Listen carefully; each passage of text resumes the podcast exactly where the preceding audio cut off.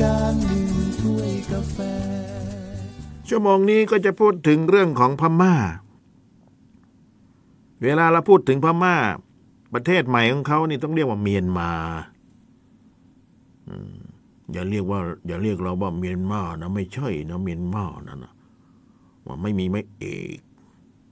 พม่ามีไม่เอกอ่านพม่าได้ แต่ว่าถ้าอ่างเมียนมาเนี่ย ไม่ใช่แล้ว นี่คนพม่าก็สอนเราเลยนะ ต้องอ่านว่าเมียนมานะครับ เมียนมานะ ตรงนั้นนะคนเมียนมา ไม่มีไม่เอก เก่งจริงๆพม่านี่มาอยู่แถวๆนี้หลายคนนะครับ บางทีบางทีเราบอกว่าพม่าเนี่ยนั่นคือประเทศเขาแต่จริงๆแล้วอาจจะเป็นกะเหรี่ยง เป็นมอญเป็นคัดฉิน เป็นว้า ใช่ไหมเป็นโกก้าง แหมโกก้างไม่ใช่โกแก้วนะโกก้างชื่อเผ่าเผ่าหนึ่งเราก็งงๆให้โกก้างนะโกก้างเนี่ยไทยใหญ่นะเยอะแยะพม่ามีชนเผ่าเยอะแยะ ที่อยู่ในพม่าเขานี่อยู่ในประเทศเขานั่นแหละนะครับ พม่าเองเนี่ยที่ผมพูดไปเมื่อวานนี้รูปลักษณะก็เหมือนประเทศเขาเนี่ยเหมือนว่าวเหมือนว่าวแล้วก็ชนที่เขาไปอยู่ใหม่ๆแรกๆเขาบอกว่านะคือชาวพยูว่างั้น ในประวัติศาสตร์เขานะพยูหรือปยูใช่ไหมล่ะ ก็คือชาวปยูเนี่ยเข้ามาในดินแดนพม่าในราวปีพุทธศตวรรษที่สี่พุทธศตวรรษที่สี่ก็คือในสมัยที่พระพุทธเจ้าใช่ไหมท่านปรินิพพานไปนั่นนะเข้าไปนะสองพันกว่าปีมาแล้วนะ แล้วชาวพยูก็ได้สถาปนานครรัฐขึ้นหลายแห่ง เช่นพินนาคา ชื่อนะ มองกะโม ชื่อแปลกๆนะมองกะโมนะสีเกษตรสีเกษตรก็มีนะสีเกษตรเนี่ยอยู่ในดินแดนของพม่าทุกวันนี้เนี่ยเปียทะโนมโย อ่านยากสักนิดหนึ่งแล้วก็ฮารินยีเนี่ยแต่ละศตวรรษพุทธศตวรรษที่สี่ก็จะมีแบบเนี้ย ทีนี้ดินแดนพม่าส่วนหนึ่งของเส้นทางการค้าเนี่ยถือว่าเป็นผ่านประเทศจีนไปประเทศจีนได้ ไปอินเดียได้นะครับ จากเอกสารของจีนก็พบว่า มีเมืองที่อยู่ภายใต้อำนาจการปกครองของชาวพยูเนี่ยถึง 18 เมืองนะครับ ถึง 18 เมือง จีนก็เป็นนักเขียนเหมือนกันนะเป็นนักเขียนนักบันทึกเหมือนกับที่ผมเล่าไปชั่วโมงที่แล้วเนี่ยใช่ไหมเดอลาลูแบร์ใช่ไหม มองซิเออเดอลาลูแบร์อย่างเงี้ยใช่ไหมเดอชมองอย่างเงี้ยบัตรหลวงเดอชมองอ่าไม่ใช่บัตรหลวงเดอชมองบาทหลวงเดอซัวซีถ้าเดอชมองเขาเป็นราชทูต ไม่ใช่บาทหลวงนะประมาณนี้ อันนี้ไม่ได้ออกข้อสอบนะครับ หลายท่านบอกคุณนรงเนี่ยแม่ถ้าอยู่ป .4 แล้วน่าจะได้เอนะเนี่ยนะนี่หลายคนโทรหาผมเนี่ยคุณนรงเล่าให้ฟังเนี่ย เรื่องนู้นเรื่องนี้เรื่องนี้เรื่องนั้นประวัติศาสตร์เนี่ยถ้าไปออกข้อสอบเนี่ยเราได้เอเลยนะเนี่ย แต่ว่าเอาไปคุยในสภากาแฟแล้วกันนะนะเวลากำลังคุยกันเรื่องโน้นเรื่องนี้ แทนที่จะนินทาเพื่อนก็เอาประวัติศาสตร์ไปคุยกันแล้วกัน เป็นเรื่องนู้นเรื่องนี้เรื่องนี้เรื่องโน้น ซึ่งคนจีนเขาชอบบันทึก บันทึกนี่ขอเอานอกเรื่องนิดหนึ่งอย่างราชวงศ์หมิงเนี่ย พอราชวงศ์หมิง ราชวงศ์นี้ล่มไปนี่เขาจะมีกองกองหนึ่ง ที่คอยเขียนเรื่องราวในราชวงศ์หมิงทั้งหมดเลยนะ น่าจะเรียกว่าซือซือหมิงใช่ป่ะสือหมิง คนเนี้ยก็จะเขียน ถ้าราชวงศ์ชิงล่มสลายไปก็มีสือชิงเขียน มีทำหน้าที่เลยนะ ประเทศเขาทำหน้าที่เลยเขียน ดังนั้นประวัติศาสตร์ของจีนเนี่ยถึงจะมีให้เราเห็นเยอะ เห็นมาก ไม่ว่า ราชวงศ์ไหนล่มสลายไป ราชวงศ์ต่อไปมีหน้าที่จดบันทึกราชวงศ์ที่ผ่านไปแล้วนั่นแต่บ้านเราก็ไม่รู้มีหรือเปล่านะกำลังค้นคว้าอยู่ เดี๋ยวบอกไม่มีเกิดมีขึ้นมาเนี่ยยุ่งเลยนะทีนี้ทางพม่าพม่าพม่า พม่าจีนก็เขียนแล้วครับ ว่าบันทึกไว้ก็คือว่าที่พม่าเนี่ย สมัยดั้งเดิมก็มีชาวพยูอยู่สิบแปดเมือง ชาวพยูนั้นเป็นชนเผ่าที่รักสงบ ไม่ปรากฏว่าเกิดสงครามระหว่างชนเผ่าพยูเลยนะข้อขัดแย้งมักยุติด้วยการคัดเลือกตัวแทนเข้าไปประลองความสามารถกัน ชาวพยูชอบสวมใส่เครื่องแต่งกายที่ทำจากฝ้ายอาชญากรมักถูกลงโทษด้วยการโบยหรือจำขังเห็นไหมเว้นแต่ได้กระทำความผิดอันร้ายแรง ถึงจะต้องโทษประหารชีวิต ชาวพยู นับถือพระพุทธศาสนานิกายเถรวาทเด็กๆได้รับการศึกษาที่วัดตั้งแต่อายุเจ็ดขวบถึง20ปี ผมว่าพม่าเนี่ย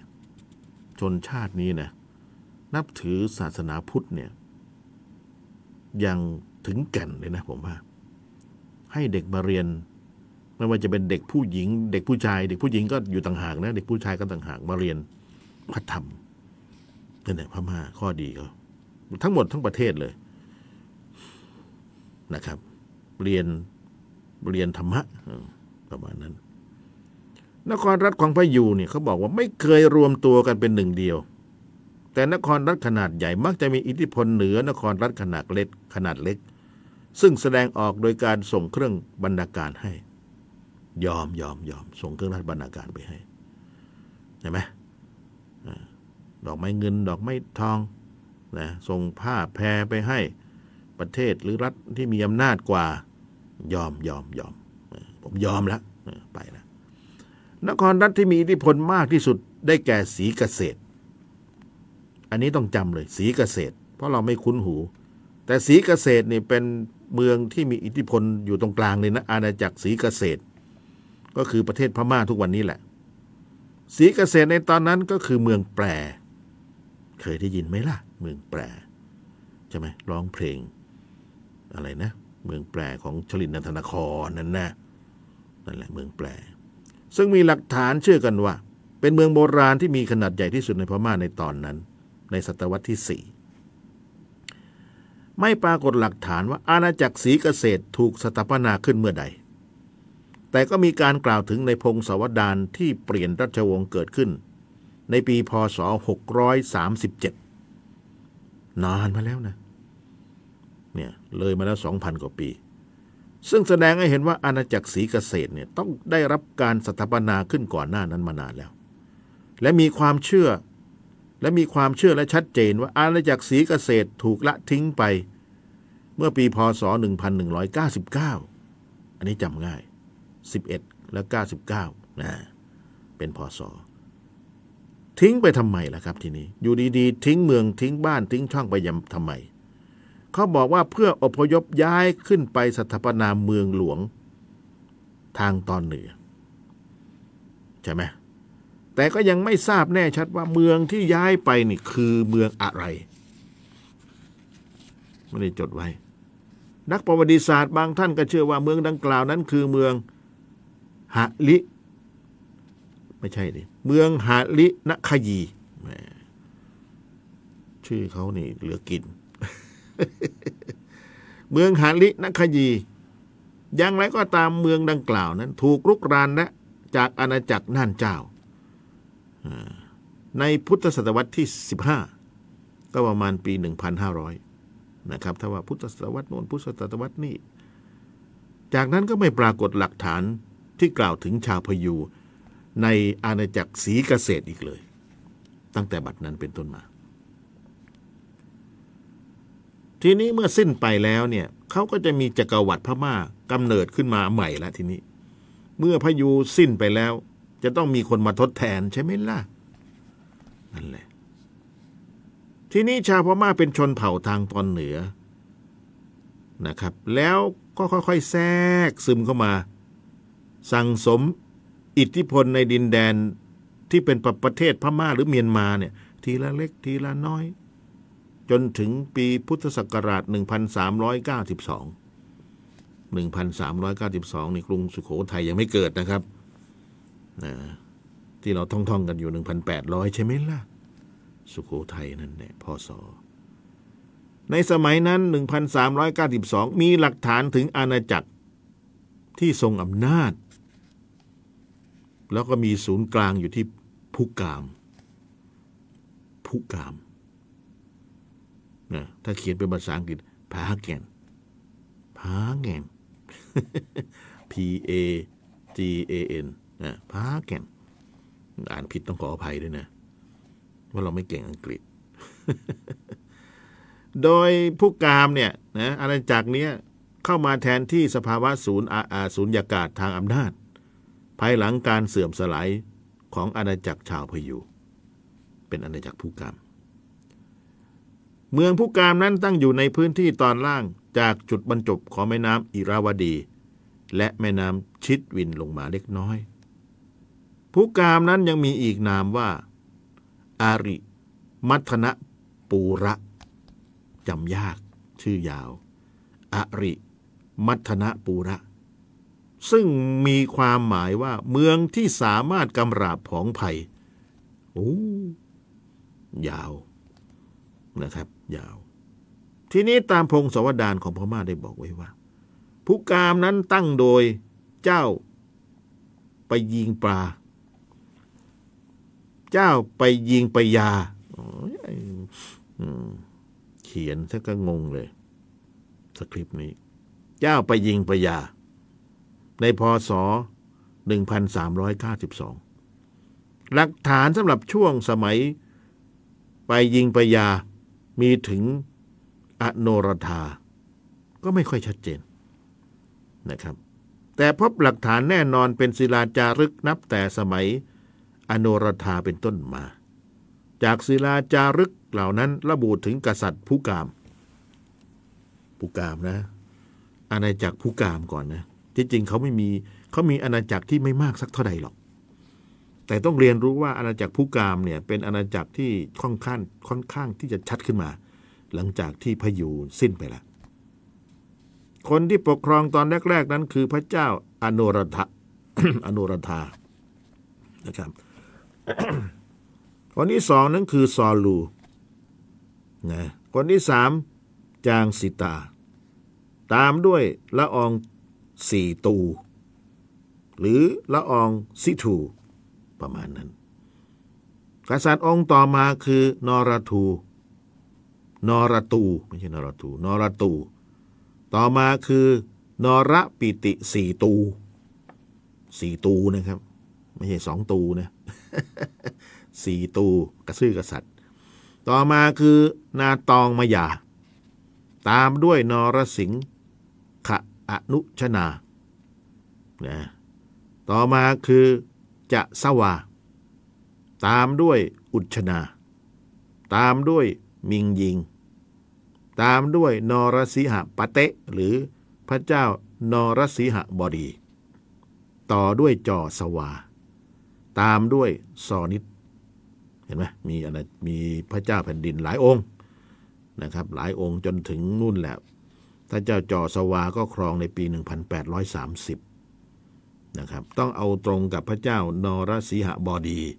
ตรงกับสมัยสุขโขทัยประมาณนี้นะครับ โดยประมาณนะโดยประมาณ อาณาจักรของชาวผู้กามแต่แรกนั้นก็ไม่ได้เติบโตอย่างเป็นอันหนึ่งอันเดียวกันสักเท่าไหร่หรอกนะครับก็ลบกันอยู่จนกระทั่งในสมัยของพระเจ้าอนุรธา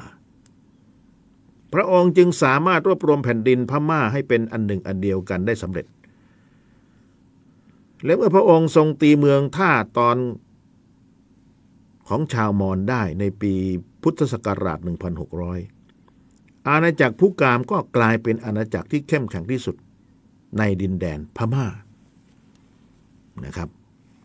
จำไว้นะครับผู้ผู้ผู้กาม อาณาจักรผู้กามเดี๋ยวจะมีอาณาจักรอื่นๆให้ได้เห็น ที่นี่ในสมัยพระเจ้าอนุรธาเนี่ย อาณาจักรผู้กามก็มีอาณาเขตกว้างใหญ่ไพศาลนะครับ หลักฐานที่ว่านั้นคือมีการพบพระพิมพ์ พระพิมพ์ พอจะเข้าใจนะพระพิมพ์ อธิบายไงพระพระนี่แหละ พระที่เขาพระห้อยคอเนี่ยเอาง่ายนะพระพิมพ์ เขาจะเขียนจารึกไว้ ชื่ออโนรธาเขียนไว้นะครับ ซึ่งแต่หมู่บ้านงะโอบนฝั่ง น้ำชะเวลี ซึ่งอยู่ทางตอนเหนือ จนถึงมาริดและทางจนถึงทางใต้ พบพบพระ พื้นที่ที่พบพระพิมพ์เหล่านี้จึงบ่งบอกถึงเขตในพระราชอำนาจของอโนรธาพระเจ้าอโนรธาปกครองจนถึงมาริดนั่นแหละกว้างใหญ่ไพศาลอยู่ นะครับ ที่จริงมาริดเนี่ยในสมัยกรุงศรีอยุธยาเนี่ยตกเป็นของกรุงศรีอยุธยานะครับ มาริดฝรั่งเศสก็หมายตาอยู่ตอนนั้นนะที่นี่ในสมัยพระเจ้าอนุรธาเนี่ยอาณาจักรผู้กามมีอาณาเขตด้านเหนือจรดน่านเจ้า น่านเจ้า ตะวันออกจรดอาณาจักรขอมของพวกขมรนี่คือคนคุณสมปรารถนา คุณปรารถนาเขาอยากจะฟังเรื่องของขมรอยู่เหมือนกัน อ่านแล้วไม่ค่อยเข้าใจอะคุณนรงค์อ่านแล้วไม่ค่อยเข้าใจ ผมก็อ่านแล้วไม่เข้าใจเข้าใจเหมือนกันนะมีอยู่หลายเล่มเรื่องอาณาจักรเขมรเนี่ย ใช่ไหมสร้างนครวัดนะอะไรเนี่ยเขาปราสาทหินของพนมรุง้ง ทุกที่ผมไปหมดแล้วนะอัศจรรย์จริงๆอะอาณาจักรเขมรเนี่ยนะครับ ผมว่าสร้างมานานแล้วด้วย สร้างมาก่อนกรุงศรีอยุธยานั่นแหละผมว่า นะครับ สมัยพระเจ้าสุริยะวรมันที่เจ็ดใช่ไหมที่สร้างนครวัด ถ้าผิดขออภัยนะ ไม่มีสคริปต์ติดมา นั่นแหละเกรงไกลเหมือนกันนี่พระเจ้าอนุรัธาของผู้กามนี่ ไปนู่นเลยขอบเขตกันทสีมาจรดอาณาจักรเขมร ทิศใต้จรดเกาะกระจรดเกาะกระณแหลม ตะลีเจ ในคาบสมุทรมาลายู อยู่ตรงไหนเนาะเกาะเกาะกระเนี่ยต้องไปหา และด้านตะวันตกจรดมิชคิรี มิชคิรี ด้านตะวันตกนะครับ ก็คือรัฐอารากัน ยักษ์ไข่นั่นนะที่ลบลาฆ่าฟันกันอยู่นั้น ยักษ์ไข่อาณาจักรยักษ์ไข่ใช่ไหมที่ว่าขับไล่ชาวโรฮิงญาใช่ไหมล่ะ มีปัญหากันอยู่ ชาวมุสลิม ไปที่บังคลาเทศเขาก็ไม่เอาอีกนะอยู่ที่ยักษ์ไข่พม่าก็ไม่เอาอีก ตายดิอย่างนี้ ใช่ไหมไปไหนเขาก็ไม่เอา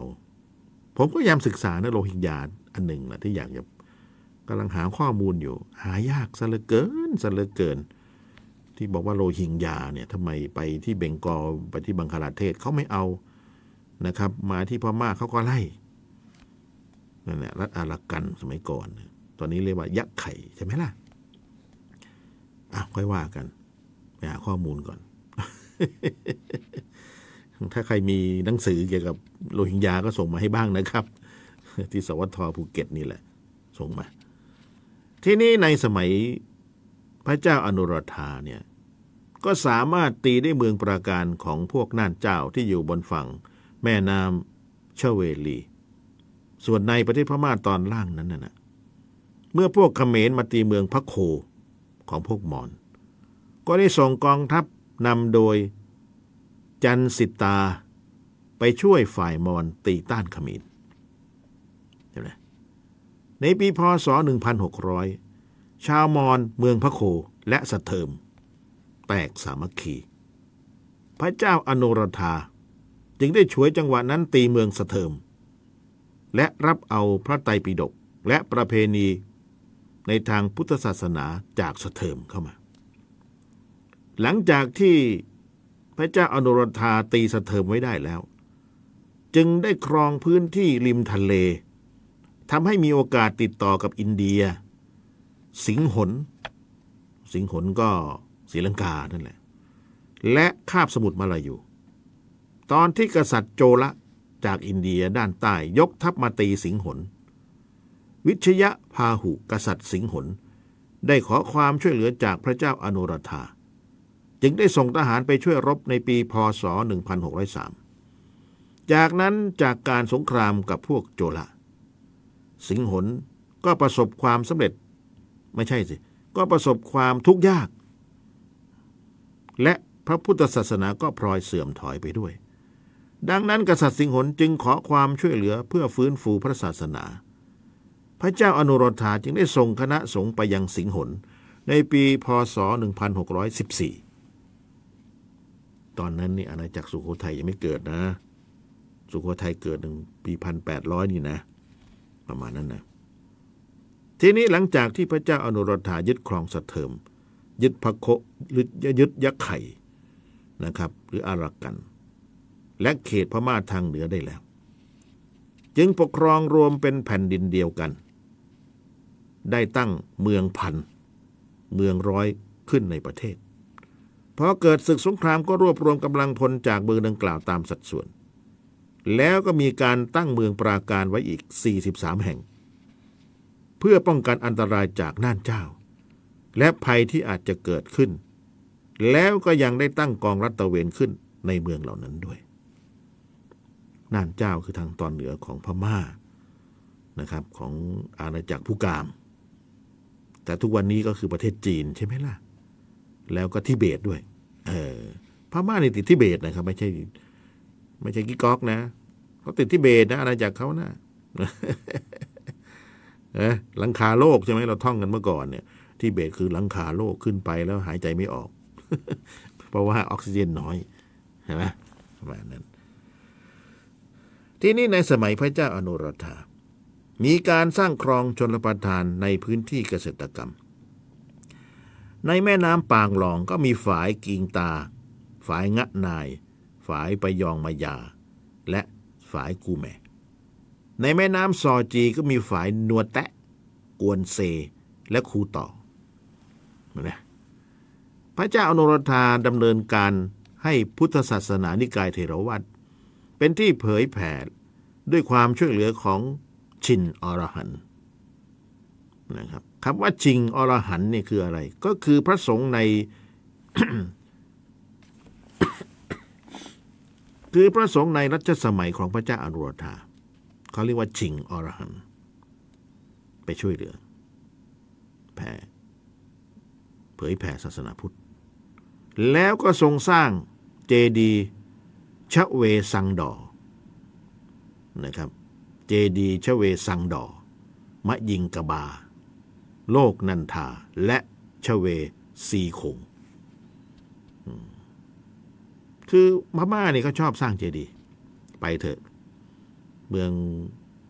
มันดาเลพวกนี้โอ้ยเต็มไปหมดนะครับอาณาจักรพุกามีความเข้มแข็งเพิ่มมากขึ้นในสมัยของพระเจ้าจานสิตา ซึ่งปกครองอยู่ในช่วงปีพศ 1624 และก็ในสมัยของพระเจ้าอาลองสีทูทำให้ในช่วงปลายพุทธศตวรรษที่ 17 ดินแดนในคาบสมุทรสุวรรณภูมิเกือบทั้งหมดเนี่ยนะครับ ถูกครอบครองโดยอาณาจักรเพียงสองแห่ง ก็คือเขมรและพุกาม เป็นเล่นไปกรุงศรีอยุธยา ใช่ไหมสุขโขทัยแถบนี้นี่ถูกครอบครองโดยเขมรและผู้กาม อำนาจของอาณาจักรผู้กามค่อยๆ เสื่อมลงธรรมดาแล้วครับ มีขึ้นย่อมมีลง เหตุผลที่เสื่อมมีอยู่สองประการ ประการที่หนึ่งคือถูกเข้าครอบงำของคณะสงฆ์ผู้มีอำนาจ นั่นเนี่ยพอมีอำนาจก็ครอบงำและอีกส่วนหนึ่งจากการลุกรานของจักรวรรดิมองโกล ที่เข้ามาทางตอนเหนือจักรวรรดิมองโกลก็คือ ราชวงศ์หยวนของจีนนั่นแหละครับ อันเดียวกัน ที่บุกเข้ามาทางตอนเหนือของภูกาม พระเจ้านรสีหบดี ของราชในปีพศ 1779 ถึงปี 1830 ก็ได้นำทัพสู่ยูนาน เพื่อยับยั้งการขยายอำนาจของมองโกลเพราะว่ามองโกลนี่ในสมัยราชวงศ์หยวนนี่เขาเขาลุกลงมาเลยนะครับ ลุกลงมาทางใต้ ลุกลงมาลาว อันนำอันนำคือเวียดนามนะครับลาวเมื่อก่อนก็เรียกว่าล้านช้างใช่ไหมล่ะล้านช้าง เชียงใหม่เรียกล้านนานั่นแหละมองโกลลุกมาเลยนะ ลุกมาแต่ลุกไม่ไหว ไม่รอดคำว่าลุกนี่ไม่ใช่ลุกจากที่นั่งนะบุกลงมาพอบุกลงมาปั๊บที่เขาแพ้เนี่ยเขาแพ้อะไรเขาแพ้ต้นไม้เพราะมองโกลชอบขี่ม้ากับ กับกับกับเกิดเป็นคนขึ้นมานี่ก็ขี่ม้าเป็นแล้วนะพออ้าปากดูดนมได้นี่ ก็ดูดนมม้ามาแล้วพูดง่ายๆโตขึ้นมาหน่อยก็ขี่หลังม้าแล้วเขาอยู่กับม้ามาตลอดทีนี้ม้ามันบุกป่าฝ่าดงไม่ได้ใช่ไหมก็ต้องถอยทับกลับ เพราะป่าเนี่ยดงดิบครับ ไปไม่ได้ แต่เขาไปรุกที่ยุโรปนั่นแหละต้นไม้ไม่ค่อยมีใช่ไหมออกจาก ประเทศมองโกเลียเนี่ยหรือมองโกลตอนนั้นเนี่ย ออกไปก็เป็นทุ่งหญ้าสเตปป์เลยนะนึกออกไหมนั่นแหละทุ่งหญ้าสเตปป์ทุ่งหญ้ากว้างใหญ่ไปแต่ต้นไม้ไม่มีมีแต่ต้นหญ้า ก็ควบมากลับกลับกลับไปทั้งวันทั้งคืนก็ไปได้ใช่ไหมลงมาทางใต้ต้นไม้เยอะมาไม่ได้ มาลอดไม่ได้ก็ถูกซุ่มยิง ต้องกลับเห็นไหมล่ะทีนี้แต่เมื่อสองพระองค์คำว่าสองพระองค์คือ สองพระองค์ที่ผ่านมาคือพระเจ้าจารสิตา แล้วก็พระเจ้าอลองสินทูเนี่ย แพ้สงครามที่งางาสองงกยัน งาสองงกยัน ในปีพศ 1820 ทัพของอาณาจักรผู้กามก็เริ่มระสำระสายเกือบทั้งหมดแล้วครับ พระเจ้านรสิหบดีถูกพระราชโอรสปรงพระชน ชิงราชบัลลังก์เริ่มแล้วนะครับ เริ่มแล้วนะ พม่านี่เวลาฆ่ากันเนี่ยปราบดาพิเศษเนี่ยฆ่าทั้งโคตรนะครับ อันนี้ไม่หยาบนะ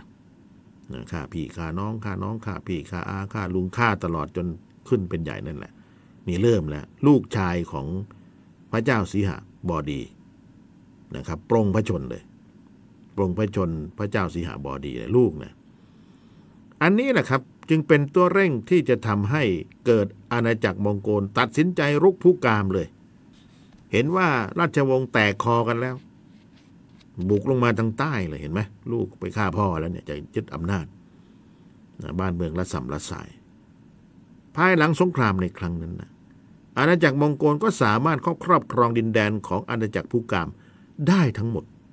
นั่นแหละทีนี้ ราชวงศ์ผู้กามก็สิ้นสุดลงเมื่อมองโกลได้แต่งตั้งรัฐบาลหุ่นเชิดขึ้น บริหารแผ่นดินในสมัยนั้น เห็นไหมหลังจากการล่มสลายของอาณาจักรผู้กามแล้วพม่าได้แตกแยกออกเป็นหลายก๊กหลายเหล่านะครับ ก็มีราชวงศ์อังวะขึ้นมา ซึ่งได้รับอิทธิพลทางวัฒนธรรมจากอาณาจักรผู้กาม ได้ถูกสถาปนาขึ้นที่เมืองอังวะ ประมาณปีพศ 1970 ศิลปะวัฒนธรรมของผู้กามได้ถูกฟื้นฟูนะครับ จนยุคนี้กลายเป็นยุคทองแห่งวรรณกรรมของพม่า 1970 ก็ราวๆอาณาจักรกรุงศรีอยุธยาตอนต้นๆน่ะนะประมาณนั้นแหละพม่าก็ฟื้นฟู แต่เนื่องจากอาณาเขตที่ยากต่อการป้องกันการลุกรานของศัตรู เมืองอังวะจึงถูกชาวไทยใหญ่ เข้าครอบครองในปี ศ 2070 นะครับสำหรับดินแดนทางใต้ลงมา ชาวมอญได้สถาปนาอาณาจักรของพวกตนขึ้นใหม่ อีกครั้งหนึ่งที่หงสาวดี โดยมีกษัตริย์ธรรมเจดีของราชในปีพศ 1970 นะครับ ที่ผมพูดถึงพศจะได้เทียบกับประเทศเราได้ ประเทศสยามได้นะ ไม่ต้องจำอะไรก็ได้หรอกตรงนี้ ไม่ออกข้อสอบ หลายคนบอกคุณนรงออกข้อสอบไหมครับ ไม่ออกเลยครับแซวเล่นแซวเล่นเห็นไหมทีนี้ก็ถือว่าตรงนี้แหละครับ เป็นจุดเริ่มต้นยุคทองของมอญซึ่งเป็นศูนย์กลางของพุทธศาสนานิกายเทรวาสแล้วก็ศูนย์กลางทางการค้าขนาดใหญ่ในเวลาต่อมาในตอนนั้น ในเวลาต่อมาอาณาจักรทั้งสองก็เริ่มเสื่อมอำนาจลงในที่สุดเหมือนกัน นะนะโดยสาเหตุสำคัญมาจากการถูกลุกลานของบรรดาพวกไทยใหญ่ และการเติบโตขึ้นมาของพวกตองอูในช่วงที่อังวะกับหงสาวดีมีศึก สู้รบกันอยู่ 40 ปีนั้นกำลังของฝ่ายตองอูก็ดีขึ้นแล้วจากการที่ตองอูอยู่ไกลจากเส้นทางศึกหงสาวดี จึงได้กลายเป็นสถานที่พักพิงที่พ้นจากภัยสงคราม ไม่มาใกล้ ในเวลานั้นตองอูยังอยู่ในใต้อำนาจของอังวะ โดยมีเพียงเจ้าเมืองปกครอง เมืองอาวะเริ่มเสื่อมลงด้วยจากภัยของพวกไทยใหญ่ ตองอูจึงมีกำลังดีขึ้น ผู้ประสบภัยจากพวกมอซาน ก็ได้หลบหนีจากสักกายและปียะ ปิงยะมาสู่ตองอูหลบมาอยู่นี่อพยพหนีภัยสงคราม ทั้งหมดนั่นแหละที่สู้กันนั่นแหละสองเมืองนี่ยตองอูกับหงสาวดีเนี่ยเมืองต่างๆใช่ไหมล่ะหนีมาอยู่ตองอู ก็เลยมีกษัตริย์แหละครับ ทีนี้ตองอู กษัตริย์องค์แรกของตองอูก็คือ พระเจ้าเมงขยินโยจำยากนะ พระเจ้าเมงขยินโย ครองราชอยู่ในปีพศ 2029 นับแต่สมัยของพระองค์ ตองอูมีกำลังเข้มแข็งมากยิ่งขึ้น อาศัยโอกาสที่อังวะเนี่ยกรุงอังวะเกิดความวุ่นวายนะครับ สู้กับหงสาวดีอยู่เนี่ย ตองอูก็เข้มแข็งขึ้นมาเนไหมเวลาเราคุยกันนะข่าวยิงใหญ่ในตองอู ใช่ไหมเวลานั่งคุยกัน นั่งดิ้งกันเนี่ยใครใหญ่กว่าข้าไว้ข้าใหญ่ในตองอูน่าเห็นนะในที่มาแล้วนะอืมคุยกัน ดิ้งกันอันนี้ก็ได้ฟาดปากกันนะเออเอายิ่งใหญ่ในตองอูนะอังวะก็สู้กับหงสาวดี คนก็หนีมาอยู่ตองอู จนมีพระเจ้าแผ่นดิน ชื่อพระเจ้าเมงขยินโยโอ้ นั่นแหละทีนี้ก็ถือโอกาสนี้แหละครับ ที่ว่าทั้งคู่อ่อนแอเนี่ยนะครับ เมงขยินโยจึงได้เข้ายึดครองแขวงยะมีติงกับเยยหลวยงาเยยรวยงาภาษาพม่าเนี่ยเมื่อพระเจ้าเมงคยินโยอภิเษกสมรสกับราชธิดาของช่วยนันเจาะช่วยนันเจาะชิง อ่านผิดนี่เป็นเรื่องเลยนะ พระธิดาของช่วยนันเจาะชิง กษัตริย์อังวะ พระองค์ได้เขตเจ้าแซเขตเจ้าแซเป็นสินสมรสจากช่วยนันเจาะชิงอืมอย่าไปล้อเลียนกันนะช่วยนันเจาะชิง จากการที่เมงคยินโยได้เขตเจ้าแสเป็นกุญแจสำคัญทางเศรษฐกิจของอังวะ เดิม นะได้มาอยู่ตองอูแล้วทีนี้ จึงทำให้เศรษฐกิจของตองอูเจริญรุ่งเรืองขึ้นละพอพวกไทยใหญ่ยึดอังวะได้ในปีพศ 2070 บรรดาผู้นำฝ่ายพม่าได้หลบเข้าไปยังตองอูเป็นจำนวนมาก ดังนั้นตองอูจึงมีกำลังเข้มแข็งขึ้นล่ะนะครับในช่วงพระเจ้าเมงขยินโย ซึ่งเป็นใหญ่ครองเมืองตองอูนั้นกำลังคิดการที่จะไปตีหงสาวดีของมอญพระเจ้าเมงขยินโยก็ สวรรคตซะก่อน กษัตริย์พระองค์ต่อมาคือพระเจ้าตะเบงชเวตี้ คุ้นหูแล้วนะ เริ่มคุ้นหูแล้วเมงขยินโย ตะเบงชเวตี้ซึ่งปกครองอยู่ในช่วงปีพศ 2074 พระเจ้าตะเบงเชเวตี้นี่เป็นลูกนะครับ เป็นลูกเป็นลูกนะถ้าราชาศัพท์คือพระราชโอรสใช่ไหมล่ะ เป็นลูกของพระเจ้าเมงคยินโย แห่งตองอูที่ว่าเนี่ย ก็ขึ้นมาของราช แล้วก็ได้แผ่อาณาเขต ขยายอาณาเขตไปรอบด้าน ไม่ว่าจะไปเมืองแปร เมืองพัสสิม เมืองอังวะ นู่นไปจนถึงเมืองยักษ์ไข่ทางทิศตะวันตกทิศเหนือนู่นเนี่ยและที่สำคัญที่สุดที่มองอยู่ก็คือ หงสาวดี เพราะว่าหงสาวดีนี่เป็นเมืองหลวงของอาณาจักร มอญนะครับ มอญสเตทซึ่งเป็นศัตรูสำคัญของพม่า มีหลายคนนี่เป็นมอญเวลามาทำงานในภูเก็ต หรือกรุงเทพสุดแล้วแต่เนี่ยจะว่าเขาพม่าสมดก็ไม่ใช่นะอยู่ที่ไหนล่ะ อยู่มอญเป็นคนมอญฉันเป็นคนมอญเอ้าแล้วทำไมมาอยู่ที่นี่น้อง ก็ถ้าอยู่ที่พม่าก็จะแบกแต่ปืน แบกปืนไปสู้กัน อยู่ที่นี่ไม่ต้องแบกปืน แบกแต่จานกับช้อนทำกับข้าว